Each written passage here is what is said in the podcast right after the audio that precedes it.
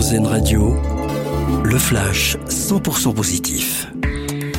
Lutter contre les arnaques en ligne, c'est l'objectif d'un plan qui se prépare pour être déployé d'ici la fin de l'année. Il s'agira de mettre en place un filtre anti-arnaque qui avertira les internautes qui cliquent sur un lien qui dirige vers un site frauduleux. Pour y arriver, les opérateurs télécoms seront chargés de créer une liste rouge des sites signalés comme liés à des escroqueries.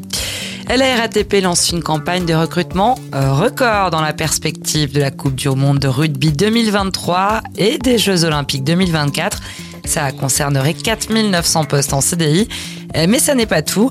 1000 contrats d'alternance et 700 contrats d'insertion sont également concernés. C'est un plan de recrutement sans précédent pour la RATP. Il est venu rappeler le soutien indéfectible des États-Unis. Joe Biden était en Ukraine ce midi, visite surprise du pensionnaire de la Maison Blanche à Kiev. Le président ukrainien Volodymyr Zelensky a qualifié ce déplacement du plus important de toute l'histoire de son pays. Fin de citation. Record en vue pour Novak Djokovic, le tennisman serbe égale Steffi Grab dans le nombre de semaines en tête du classement mondial un record qu'il dépassera mathématiquement dès lundi prochain.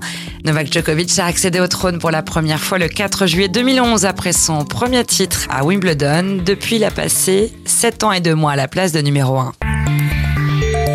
Vous venez d'entendre le flash 100% positif d'Airzen Radio. Une autre façon de voir la vie.